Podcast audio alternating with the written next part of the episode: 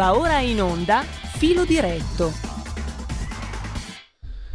Filo diretto o quel che l'è. Intanto quel che l'è fa parte anche della mattinata di proporvi le cose che sono rimaste indietro. Tra le altre cose, poi sentirete mm, alle 10.40 le interviste dalla piazza del Duomo ieri, dove ha parlato Giorgia Meloni, che ha parlato anche all'inizio del suo intervento delle parole definite da lei scioccanti di Michele Emiliano alla presenza del segretario del PD Enrico Letta. Sputeranno sangue, qui non passeranno a prescindere da come andranno le elezioni, che insomma fatto da un ex magistrato è anche un discorso che mh, mm, suscita una certa attenzione e viene riproposto oggi dal secolo d'Italia.it. Le parole shock del presidente della Puglia Emiliano davanti al segretario del PD plaudente Enrico Letta. Sentiamo un po'.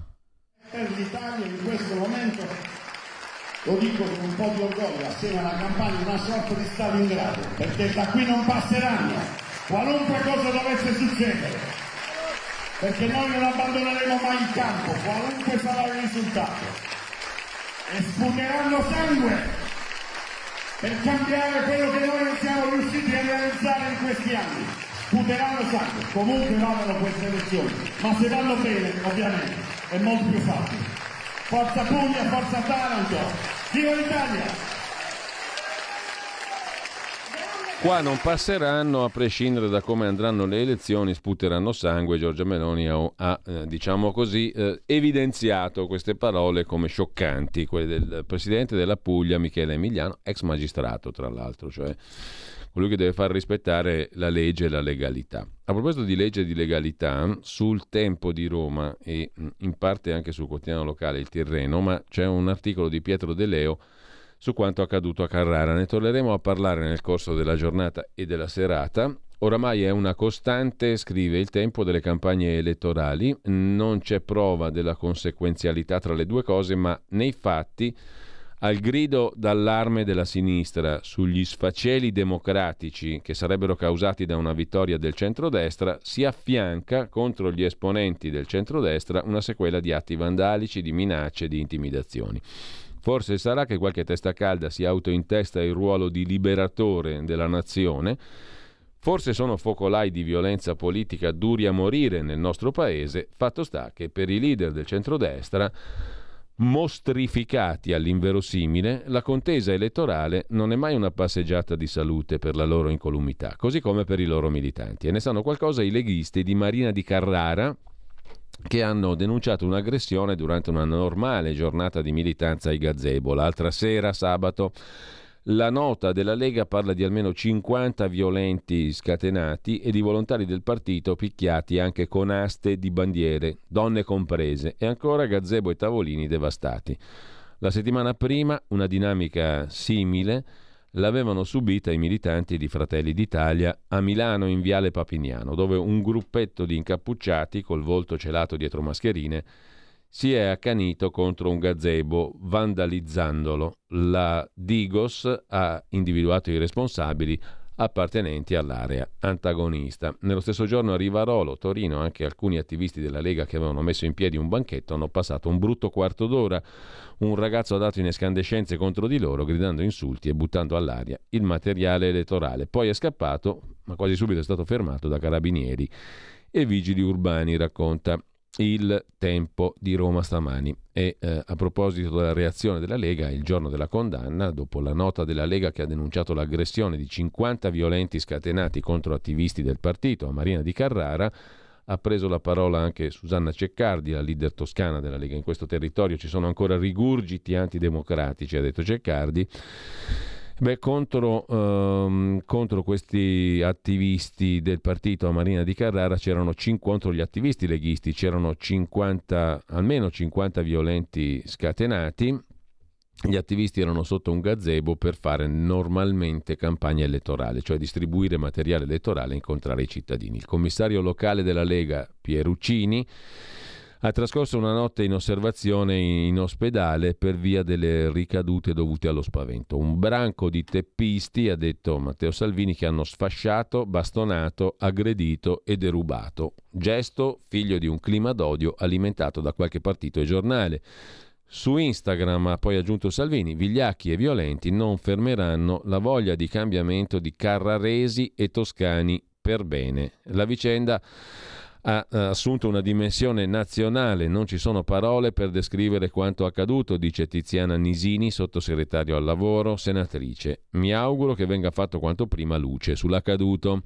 Il candidato mm, al Senato Giuseppe Valditara, dal canto suo, osserva che la vicenda rappresenta un grave salto di qualità nella polemica politica italiana e va stigmatizzata da tutte le forze democratiche. È il risultato di una continua campagna di delegittimazione dei leader delle principali forze di centrodestra. Solidarietà è arrivata anche dal gruppo di Fratelli d'Italia in Consiglio regionale della Toscana. Atti del genere devono essere condannati da tutti e ci chiediamo cosa stia facendo il Viminale per garantire la sicurezza durante questa campagna elettorale. Da Forza Italia il sottosegretario Bergamini ha espresso massima solidarietà agli amici della Lega, la politica è impegno ed edizione, sacrificio e studio, politica e violenza non potranno mai camminare nella stessa direzione, dice Bergamini per Forza Italia.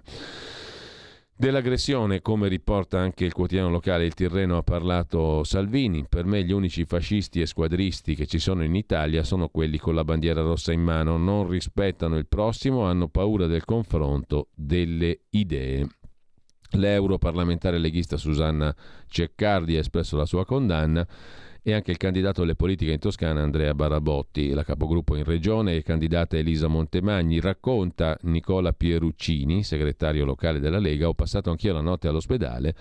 Sono stato fortunato, durante l'attacco non ero presente, stavo parcheggiando, altrimenti mi avrebbero preso di mira. Sono rimasto amareggiato dall'accaduto, mi aspetto che la politica tutta condanni questo gesto. Sono stato talmente male che la notte sono finito all'ospedale con 120 di pressione minima e ho passato la notte là ci danno dei fascisti e siamo noi ad essere attaccati. Sto valutando coi miei legali di denunciare Enrico Letta per istigazione alla violenza. Anche la sindaca di Carrara Serena Arrighi, centro-sinistra, attraverso i social ha condannato fermamente l'accaduto. La sottosegretaria al lavoro e politiche sociali della Lega Tiziana Nisini dice sono sconcertata dall'accaduto, siamo davanti a una vera e propria aggressione senza precedenti un attacco alla democrazia del nostro paese. A Genova invece è andata molto meglio e mh, mm, se ne occupa il quotidiano locale il secolo XIX della giornata genovese, anche genovese di Matteo Salvini. Ieri l'abbiamo già fatto, lo rifaremo. Qui a Genova abbiamo dimostrato che manteniamo le promesse da Begato al nuovo ponte che è diventato un modello per tutta l'Italia. I morti del Morandi meritano giustizia e non finirà a Tarallucci e vino, ha detto Matteo Salvini. Un Salvini insolitamente incravattato, scrive il secolo XIX, con la voce roca per i tanti comizi sostenuti, che è presentato puntualissimo alla Liguria Fest della Lega in Piazza delle Feste a Genova.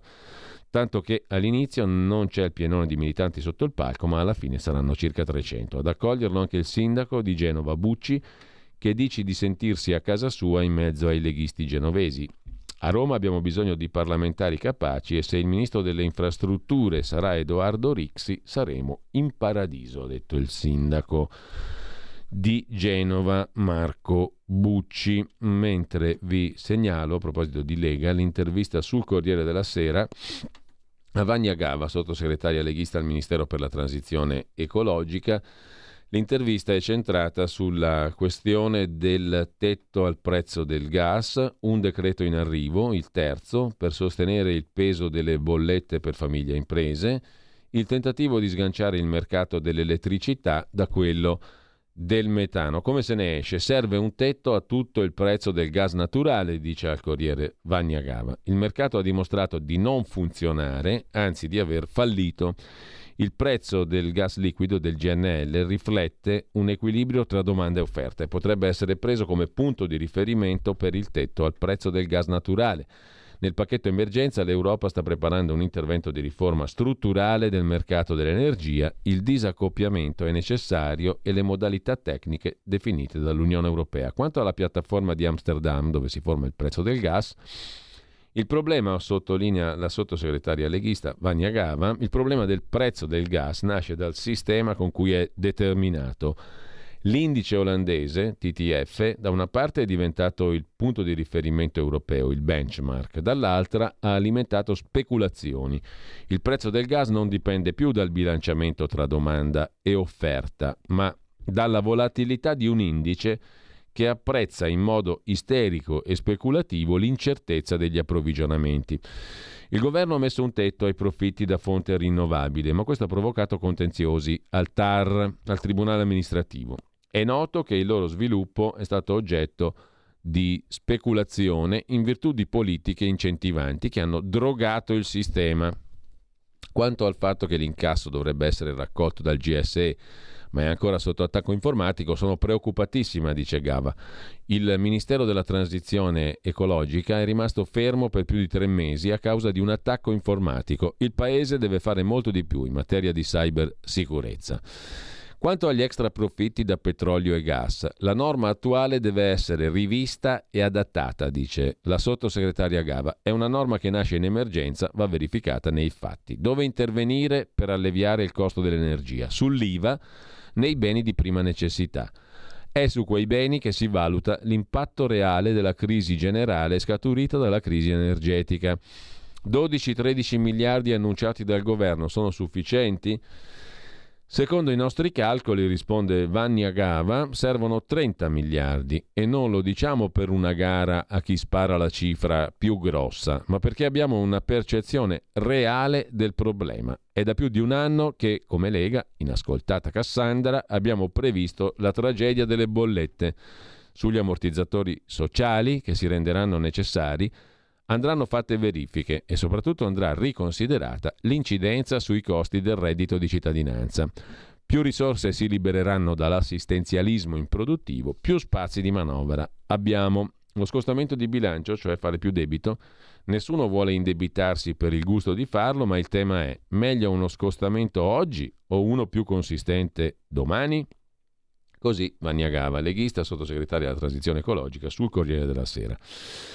Di cose di cui dar conto ne abbiamo molte ancora, quindi vi segnalo sul Corriere ancora di oggi un articolo su Giorgia Meloni ieri a Milano e poi l'intervista al presidente del Veneto Luca Zaia. Poi potrete ascoltare alle 11.25 circa invece l'intervista che abbiamo fatto noi al presidente Fontana, presidente della giunta regionale lombarda. Quanto a Zaia, sono convinto, dice Zaia a Marco Cremonesi sul Corriere della Sera, che la parola giusta sia rispetto, rispetto per i cittadini, rispetto per la Costituzione. Luca Zaia è di umore cupo, scrive il Corriere. Proprio mentre nel centrodestra prevale l'ottimismo sull'esito elettorale, il ritorno alle divisioni e anche un certo teatrino politico sull'autonomia delle regioni di certo non gli fa piacere, visti i tanti anni di lavoro del governatore Veneto per arrivare al dunque.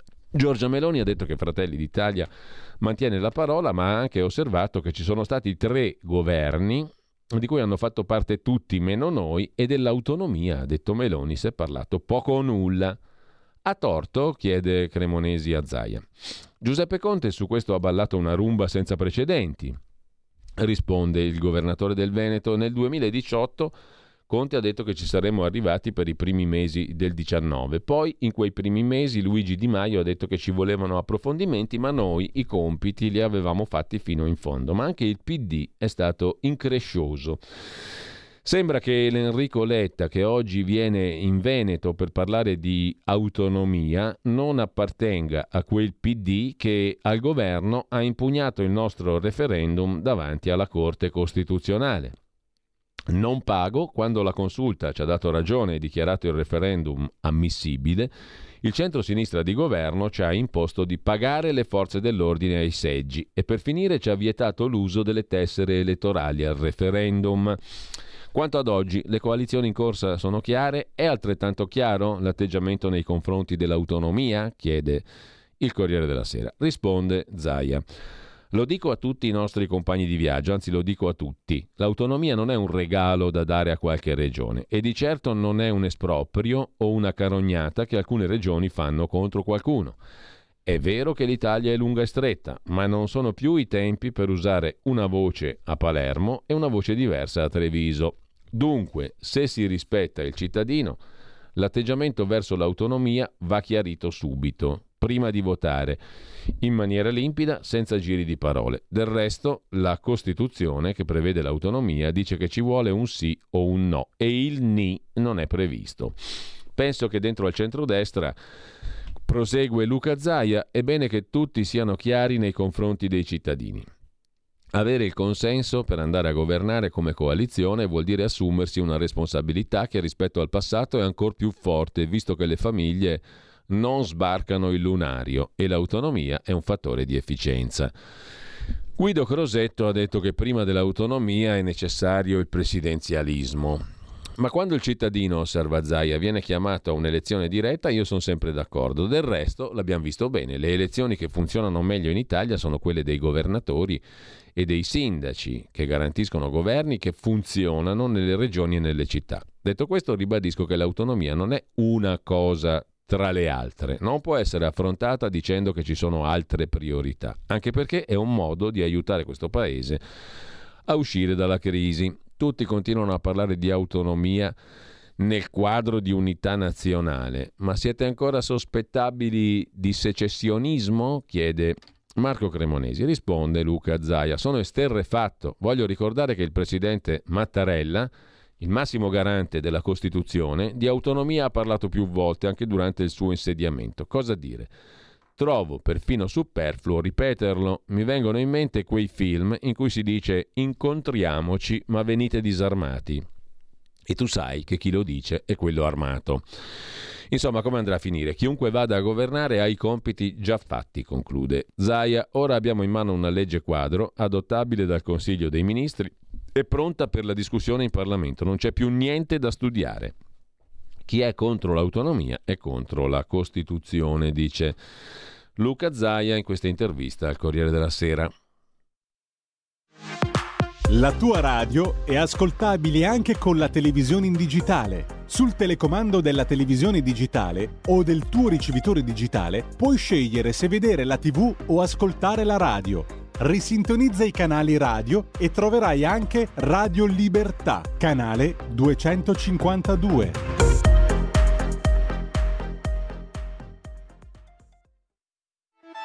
Stai ascoltando Radio Libertà, la tua voce libera, senza filtri né censure, la tua radio.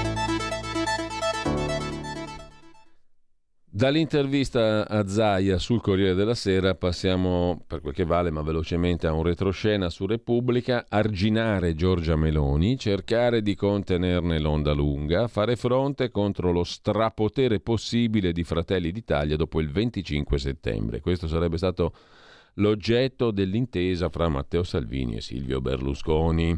Ieri, dopo aver assistito al Gran Premio di Monza e aver fatto un saluto alla collega di coalizione di Fratelli d'Italia, il leader della Lega ha fatto un salto a Villa San Martino. Dopo il 25 Giorgia va contenuta. Questo è il retroscena che racconta Repubblica. Su Libero Alessandro Giuli invece analizza la giornata di ieri di Giorgia Meloni, noi sentiremo poi alcune voci raccolte prima e dopo l'intervento di Giorgia Meloni che avrete già sentito per conto vostro, comunque ampiamente riassunto. A due settimane dal voto Giorgia Meloni sceglie Piazza Duomo, Milano, scrive Libero con Alessandro Giuli a pagina 3 per processare una sinistra minoritaria che ha abbandonato i lavoratori svantaggiati e i ceti produttivi tartassati da uno Stato forte con i deboli, debole con i forti. Lo ha fatto Giorgia Meloni nella capitale economica italiana in un comizio dai tratti protocollari tipici della campagna elettorale, cioè insomma Scrive Giulia, al di là della definizione, ed è quello che è sembrato, devo dire anche a me ieri onestamente, un comizio molto cliché, molto da cliché, molto poco pathos, molta, molto mestiere, diciamo così, ecco, un po' percepito anche dal pubblico, eh, devo dire, perché le reazioni del pubblico sono state piuttosto moderate, tra virgolette, un pubblico fatto gran pa- per gran parte da militanti del partito, di Fratelli d'Italia o, o collegati diciamo, alle attività di partito, molto meno da gente comune. Questa è la mia netta, chiara impressione. In ogni caso, una un comizio lo chiama Alessandro Giuli su Libero dai tratti protocollari tipici della campagna elettorale, cioè qualcosa di burocratico quasi viene da dire, col solito pato svenato dalla stanchezza, tradita dalla voce roca è arrivata con molto ritardo anche sul palco, sebbene fosse già lì mh, da un bel po' di tempo a Milano, comunque con attenzione speciale per le forze della piccola borghesia italiana. Certezza del diritto, fisco, salari, welfare, strategie industriali, allarme energetico, i temi che ha toccato Giorgia Meloni nell'intervento di ieri. Musica per le orecchie dell'operoso ceto medio nordista avvilito dal sistema tributario borbonico, umiliato dagli effetti depressivi del reddito di cittadinanza e insidiato dalla promessa di sinistra di un salario minimo, specchietto per le allodole, che rischia di essere caricato sulle imprese in assenza di un intervento forte sul cuneo fiscale. Potrebbe apparire come una concessione eh, ostentata agli industriali, in realtà vuole essere un discorso di verità e buonsenso, come ha precisato Giorgia Meloni, che poi si aspettava una moderazione tattica, un ripiegamento ordinato verso le parole dell'establishment. Chi si aspettava un ripiegamento verso le parole dell'establishment sarà rimasto deluso. Così scrive Libero. Sulla, su Libero c'è anche la chiacchierata di, Paolo, di Pietro Senaldi, chiedo scusa, con il presidente del Friuli Venezia Giulia Massimiliano Fedriga. Abbiamo letto l'intervista uh, a Zaia sul Corriere e leggiamo anche questa intervista su Libero a Fedriga. Da presidente della regione questi anni mi hanno fatto vedere la politica sotto un'altra prospettiva, il dovere di governare, l'importanza di farlo bene e la necessità del risultato prevalgono sullo scontro con l'avversario. È mutato anche il mio rapporto con i rivali. Ho colto l'utilità di uno scambio con l'opposizione e con gli altri. Permangono gli scontri, ma cerco di limitarli alle idee. La conversazione parte dalla pandemia che ha messo i governatori in primo piano. Quelli del nord-est ne hanno avuto un gran beneficio di immagine. Osserva Senaldi, ma risponde Federica. I governatori sono stati ingiustamente descritti come piccoli dittatori che disponevano delle vite dei cittadini. Chi leggerà il mio libro capirà che non è andata così. Abbiamo avuto dubbi e timori, ma abbiamo sempre lavorato per l'interesse generale. Quando un politico scrive un libro, osserva Senaldi, generalmente è un indizio che ha un progetto in testa. La fatica letteraria ha il sapore del trampolino. L'interessato però nega e lo fa fin dal titolo del libro, Una storia semplice, alla sciascia con la quale, dice Federica, voglio raccontare la mia trasformazione umana e politica partendo dalla pandemia, ma non solo. È un modo per spiegare le scelte, le paure i dubbi. Soprattutto la Lega, il Friuli Venezia Giulia, la mia famiglia, che sono un tutt'uno pubblico e privato. Massimiliano Federica, 42 anni, presidente del Friuli Venezia Giulia, intenzionato a ricandidarsi la prossima primavera è sempre stato così, la politica e la famiglia unite da quando dovette chiedere ai genitori il permesso di iscriversi alla Lega di Bossi nel 97 perché aveva 17 anni e da solo non poteva. Caso vuole però che una storia semplice sia anche una involontaria citazione del racconto capolavoro di Leonardo Sciascia, un noir dove le istituzioni si intrecciano col malaffare, titolato come l'autoanalisi letteraria di Federica che fa capire come al di là delle etichette le storie semplici non esistono e se esistono hanno dentro comunque complessità. In fondo ci sono ricerca e esternazione di complessità anche nel libro, nelle pagine del libro del governatore Federica che denuncia un fastidio per i toni della politica italiana. Non mi piace, dice Federica Libero, il fatto che in gran parte la politica sia fondata sul tentativo di delegittimazione dell'avversario attraverso la denigrazione sistematica, per cui si affibbia un bollino da fascista a putinista ad antidraghiano per togliere dignità alle idee dell'avversario e a lui stesso e rifugire da un confronto serio. Premetto che il centrodestra non è esente da colpe in questo meccanismo, ma è vero che a sinistra ne hanno fatto una regola, forse la regola. Sicuramente anch'io non sono esente da colpe, dice Federica, però mi sono imposto di non farlo e di non personalizzare mai, anche se a volte ti saltano i nervi e sarebbe la via più semplice per usare un aggettivo che ho in testa in questo periodo. Non lo faccio per me e per il Paese, perché nuoce al dibattito pubblico. Cinque anni fa in Italia ha trionfato il partito del Vaffa. È emblematico, osserva Federica, che sia tramontato in fretta e che resiste solo per il reddito di cittadinanza, che io non condivido, ma che è comunque una cosa fin troppo concreta. In Italia è cambiata la sensibilità. Gli elettori sono stanchi dell'aggressività dei politici, che raccontano un paese che hanno in testa loro, ma che non c'è nella realtà. Quanto al fatto che il paese sia ancora molto arrabbiato, più che altro è forse disilluso, dice Federica. Il fatto è che non basta raccogliere la rabbia, se non sei capace di tramutarla in progetto politico non riesci a stabilizzare il consenso. La gente vede che non sei affidabile. Perché Letta carica a testa bassa? Lo chiede a lui. Suppongo, dice Federica, che si trovi in grande difficoltà. Penso che l'insulto all'avversario, e alla Lega viene sempre detto di tutto, sia più che altro una grossa testimonianza di debolezza interna e di mancanza di proposta politica. Attacco perché non ho argomenti validi. Cosa risponde a chi accusa la Lega di fare il gioco di Putin? Se spieghi e giustifichi entri nel terreno di chi gioca a delegittimare. Mi sembra evidente che siamo di fronte ad affermazioni ridicole. Taccio per non svilire la politica. Anche la sinistra sa benissimo che non ci sono rapporti ambigui tra la Lega e la Russia. Circa la guerra, le sanzioni e le conseguenze del conflitto, il centrodestra non è compatto, osserva Senaldi. Beh, siamo in campagna elettorale, risponde Federica. Ciascuno dei partiti ha un candidato premier. È normale ci sia concorrenza e che le posizioni siano in parte diverse, altrimenti saremmo un partito unico. Conta la capacità di sintesi e quella ci sarà.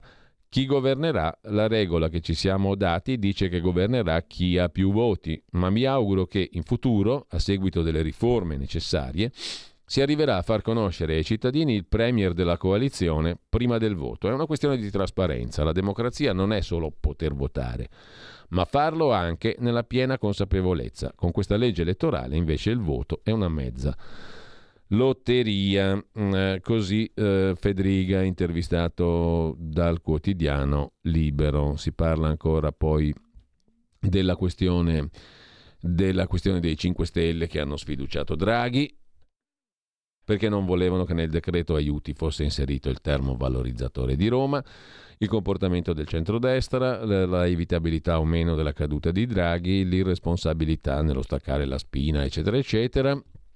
E adesso cosa dovremmo fare? Lavorare su tre fronti, dice Federica, risorse pubbliche per tamponare l'emergenza energetica, staccare il prezzo del gas da quello dell'energia prodotta da altre fonti e tamponare la speculazione e adoperarsi perché in futuro non ci si venga mai più a trovare in balia dei mercati, cercando di rendersi autosufficienti.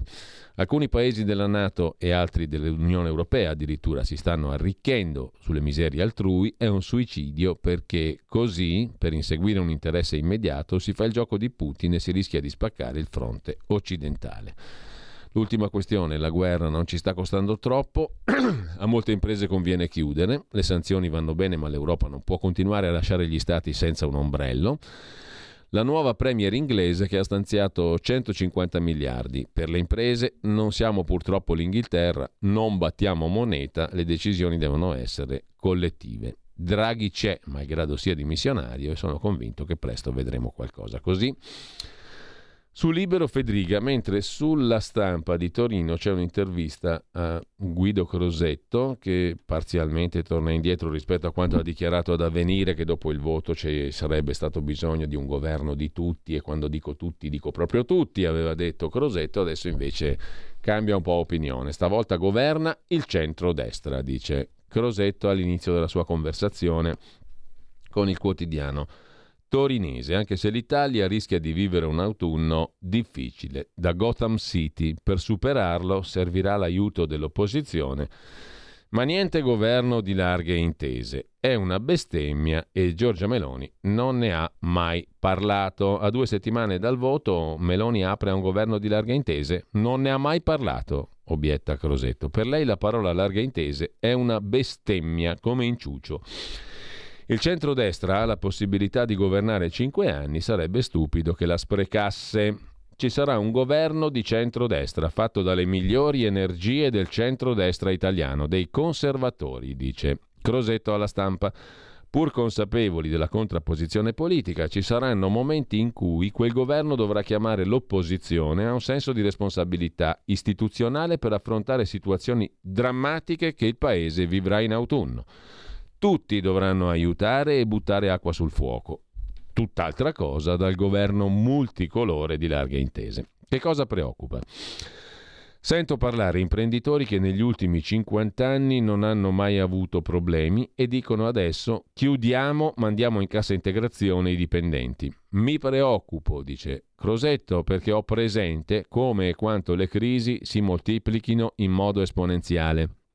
Rischiamo di veder morire pezzi interi di economia. Aggiungiamo l'inflazione che ha impoverito in modo drammatico le famiglie.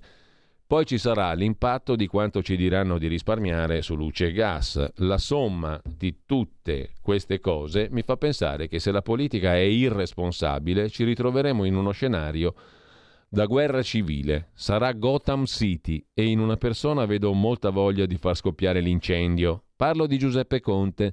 Il suo comportamento in questa campagna elettorale è inconcepibile. Getta benzina sul fuoco. Sarebbe accettabile da un populista scemo, ma lui non lo è lo fa scientificamente per giocare su questo risentimento collettivo che sta crescendo. Così fa male al paese, come chi fa promesse irrealizzabili.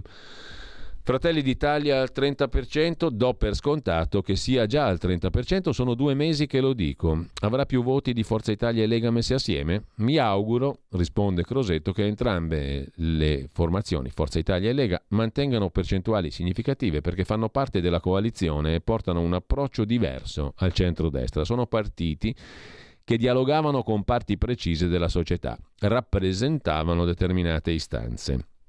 Perché uso l'imperfetto? Perché leggo i sondaggi e vedo i mal di pancia all'interno di quei partiti. Dove finiscono i voti che perdono Forza Italia e Lega? chiede l'intervistatore Antonio Bravetti sulla stampa. Risponde Guido Crosetto: qualcosa può andare a Calenda, ma non tanto. Molti di quei voti, quelli dell'imprenditoria veneta in particolare, stanno andando a Fratelli d'Italia. Si vedrà poi appunto uno dei territori in cui molti appuntano la loro attenzione è proprio il Veneto, il risultato elettorale in Veneto. Che voto dà la campagna elettorale di Giorgia Meloni? 9,5 risponde Crosetto. Non le posso dare 10 perché io che la conosco vedo nei suoi occhi ogni giorno di più la sofferenza e il peso della madre. La conosco come una sorella, vedo nei suoi occhi quell'ombra da madre che si sente in colpa. Non sarà peggio se sarà premier? domanda la stampa. Sarà innovativa anche lì, risponde Crosetto. Già vedo Ginevra correre per i corridoi di Palazzo Chigi, la figlia di Giorgia Meloni. Cosa pensa dei parlamentari di Fratelli d'Italia che attaccano Peppa Pig? Lo chiede alla persona sbagliata, risponde Crosetto. Se rispondessi cosa penso mi farei qualche nemico in più e ne ho già abbastanza. Degli avversari, chi se la cava meglio? Quello più intelligente mi sembra Renzi, che per la prima volta in vita sua parla pochissimo, ha capito che farsi trasparente è meglio. Il più furbo e spregiudicato di tutti è Conte, ma ho già detto cosa ne penso. Enrico Letta, uomo di governo, da istituzioni, segretario di un partito che dovrebbe essere più guerriero. Lui è più ambasciatore che guerriero. È una maschera con gli occhi di tigre. Anche mia moglie ha un barboncino toy, ma è difficile spacciarlo per un Rottweiler. La bicamerale per le riforme? Io ci credo, risponde Crosetto, ma servono tempi per arrivare a un testo base da discutere in Parlamento, non a babbo morto. Credo al semipresidenzialismo e non capisco i timori, visto che in Francia ha fatto vincere Macron e con un sistema come il nostro governerebbe da anni Le Pen. Su diritti civili e fascismo Meloni può dare rassicurazioni? Il fascismo è morto decenni fa, Mussolini non c'è più, risponde Crosetto. Meloni ha un approccio democratico, lei si batte per salvare la centralità del Parlamento in mezzo a persone che lo hanno umiliato per anni. Con la crisi che stiamo vivendo e l'autunno che si annuncia, conclude Crosetto, ci sarebbero le condizioni per uno stato d'emergenza. Ci fosse Conte governerebbe con i DPCM, esautorando il Parlamento, ma stavolta al governo ci sarà una persona che si è opposta a quel modo di fare politica, sarà libera.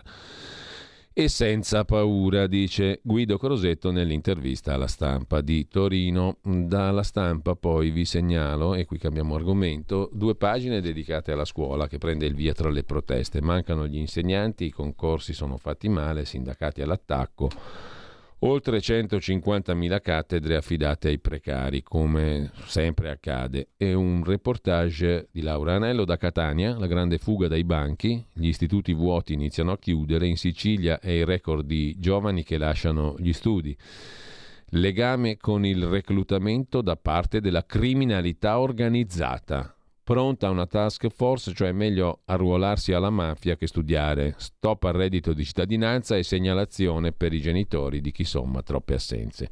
Un ragazzo su quattro non va in classe, nei quartieri difficili si arriva a uno su due. A livello complessivo di Italia, L'Italia è messa per quanto riguarda la dispersione scolastica in Europa al terzo posto, dopo la Romania e dopo la Spagna. Però le regioni più indietro sono tutte più o meno sopra la media. Sicilia, Puglia e Campania hanno un tasso di dispersione scolastica che è superiore al peggior tasso europeo. Il peggior tasso in Europa ce l'ha la Romania, col 15,3% di, perce- di ehm, dispersione scolastica fra gli studenti, che appunto non vanno più a scuola, il 15% in Sicilia 21, in Puglia il 17, in Campania il 16.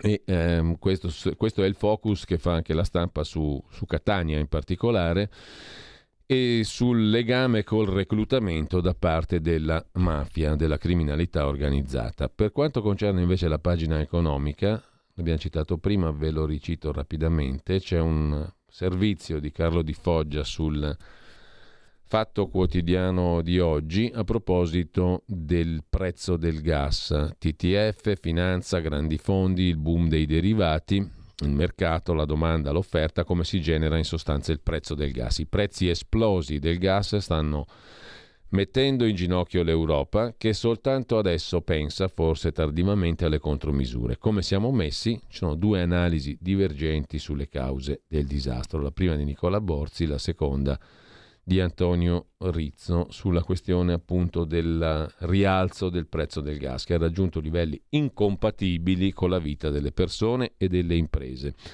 Nei giorni scorsi introduce il discorso Carlo Di Foggia sul fatto quotidiano di oggi, sul fatto economico, i dati sulle scorte tedesche e le discussioni europee su possibili contromisure hanno raffreddato un pochino i valori che a metà agosto avevano raggiunto 339 euro per megawattora, 12 volte quelli del 21 che già erano al rialzo sulle medie storiche.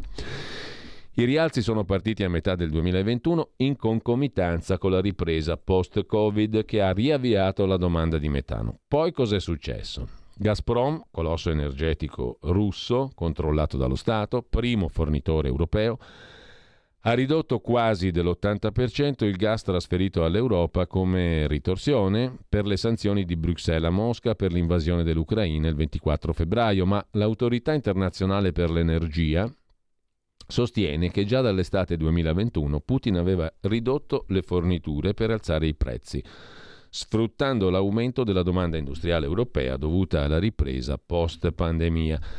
Per la prima volta da decenni l'Europa e l'Occidente ragionano sulla possibilità di prezzi amministrati e di razionamenti. L'inflazione, mai registrata negli ultimi 40 anni, e il conflitto economico con la Russia costringono i governi a dover affrontare il rischio di ricorrere a un'economia di guerra, ma soprattutto iniziano vagamente a scalfire il dogma mercatista su cui si è sviluppata la costruzione europea.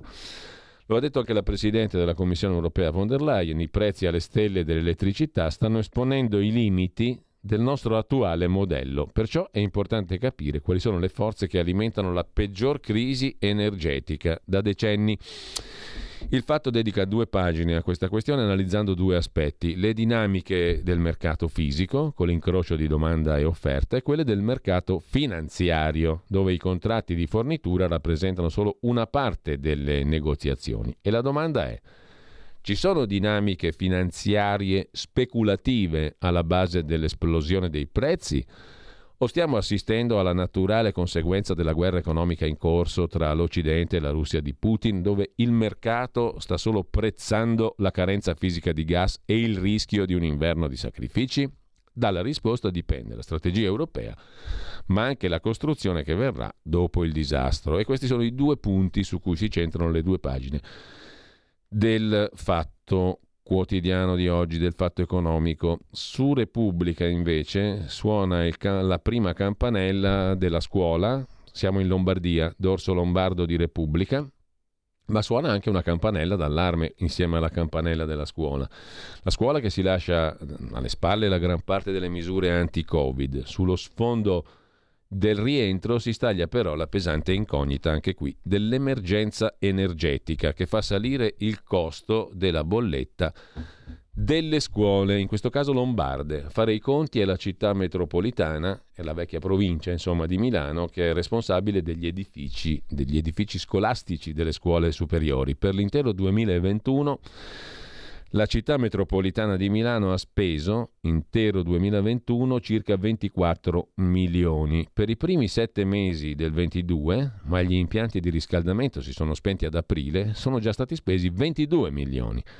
Andiamo incontro a un raddoppio della spesa. Sono cifre insostenibili per una città metropolitana, in questo caso come Milano. L'unica strada è un intervento del governo. A parlare in questi termini è Roberto Maviglia, consigliere delegato all'edilizia scolastica della città metropolitana di Milano, consapevole che le misure messe a punto potranno ridurre solo di pochissimo i consumi, perché lo slittamento di 15 giorni dell'accensione del riscaldamento a fine ottobre andrà valutato anche in base alla stagione, mentre gli effetti della diminuzione delle temperature di un grado all'interno degli edifici scolastici potrebbero essere annullati dall'indicazione anti-Covid di arieggiare frequentemente i locali. E a poco servirebbe non andare a scuola il sabato. La maggior parte degli istituti, dice ancora il consigliere delegato della città metropolitana di Milano all'edilizia scolastica Roberto Maviglia, la maggior parte degli istituti lo fa già di non andare a scuola il sabato, quindi il cambiamento sarebbe minimo. Bisogna poi considerare che nei molti edifici che non sono stati costruiti sulla base delle logiche di risparmio energetico, per far sì, bisogna, bisogna, considerare che nei molti edifici che non sono stati costruiti sulla base delle logiche di risparmio energetico, per far sì che la temperatura sia adeguata il lunedì mattina è necessario far partire il riscaldamento dalla domenica pomeriggio. Gli interventi per l'efficientamento degli impianti sono già stati programmati ma non si concluderanno prima del 2024. La novità principale per i 1.142.000 erotti studenti lombardi che oggi tornano in classe è la possibilità di guardarsi a viso scoperto c'è il debutto degli insegnanti di educazione motoria alle elementari, ma queste sono tutte cose secondarie rispetto al rischio dell'austerità, l'ombra dell'austerità sulla scuola liberata dalle misure anti-Covid. Senza aiuti, la città metropolitana di Milano avverte, non riusciremo a pagare il riscaldamento e questa è una cosa molto molto rilevante per la giornata di oggi. Cosa c'è ancora da segnalare? Andiamo rapidamente perché sono già le 10.24. Vi segnalo più rapidamente possibile i due pezzi, non facciamo in tempo a leggerli, ma i due pezzi di Gian Michele Sin e di Fausto Biloslavo sul giornale che ci riportano a quelle considerazioni che faceva prima il direttore di analisi difesa.it Gian Andrea Gaiani. Vale a dire il fatto che la guerra in Russia adesso rischia, per paradosso, con la debolezza manifestata su una serie di episodi specifici del fronte, soprattutto a nord dalla Russia, insomma, le sconfitte della Russia rischiano di trasformarsi in un allargamento della guerra e in una mobilitazione più generale, ancora più, ancora più pesante. Stessa preoccupazione esprime Domenico Quirico su La Stampa eh, di Torino. Con ciò eh, ci salutiamo qua, ci, mm, pre- ci prendiamo una piccola pausa musicale alle 10.30, poi la giornata la giornata mm, di ieri, ma anche quella di sabato con l'intervista da Attilio Fontana. Circa alle 11.25. Fino alle 11.25 vi ascolterete qualche voce, diverse voci, naturalmente un campione parzialissimo di voci di cittadini, di persone che erano presenti ieri in Piazza del Duomo al comizio di Giorgia Meloni. Buon ascolto e nel frattempo c'è anche tre minuti prima di Fontana il professor Valditara e il suo libro scritto con il sociologo Amadori, il manifesto programmatico della Lega di Governo è l'Italia che vogliamo. Buon ascolto, buona mattinata a tutti.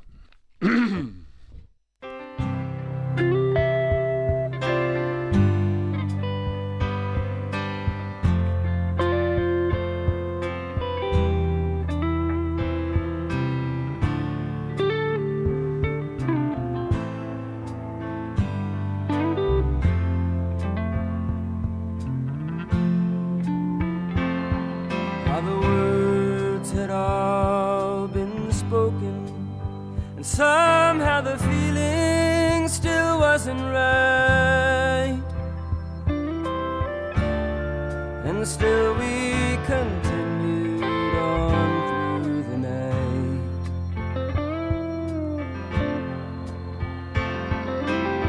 Tracing our steps from the beginning until they've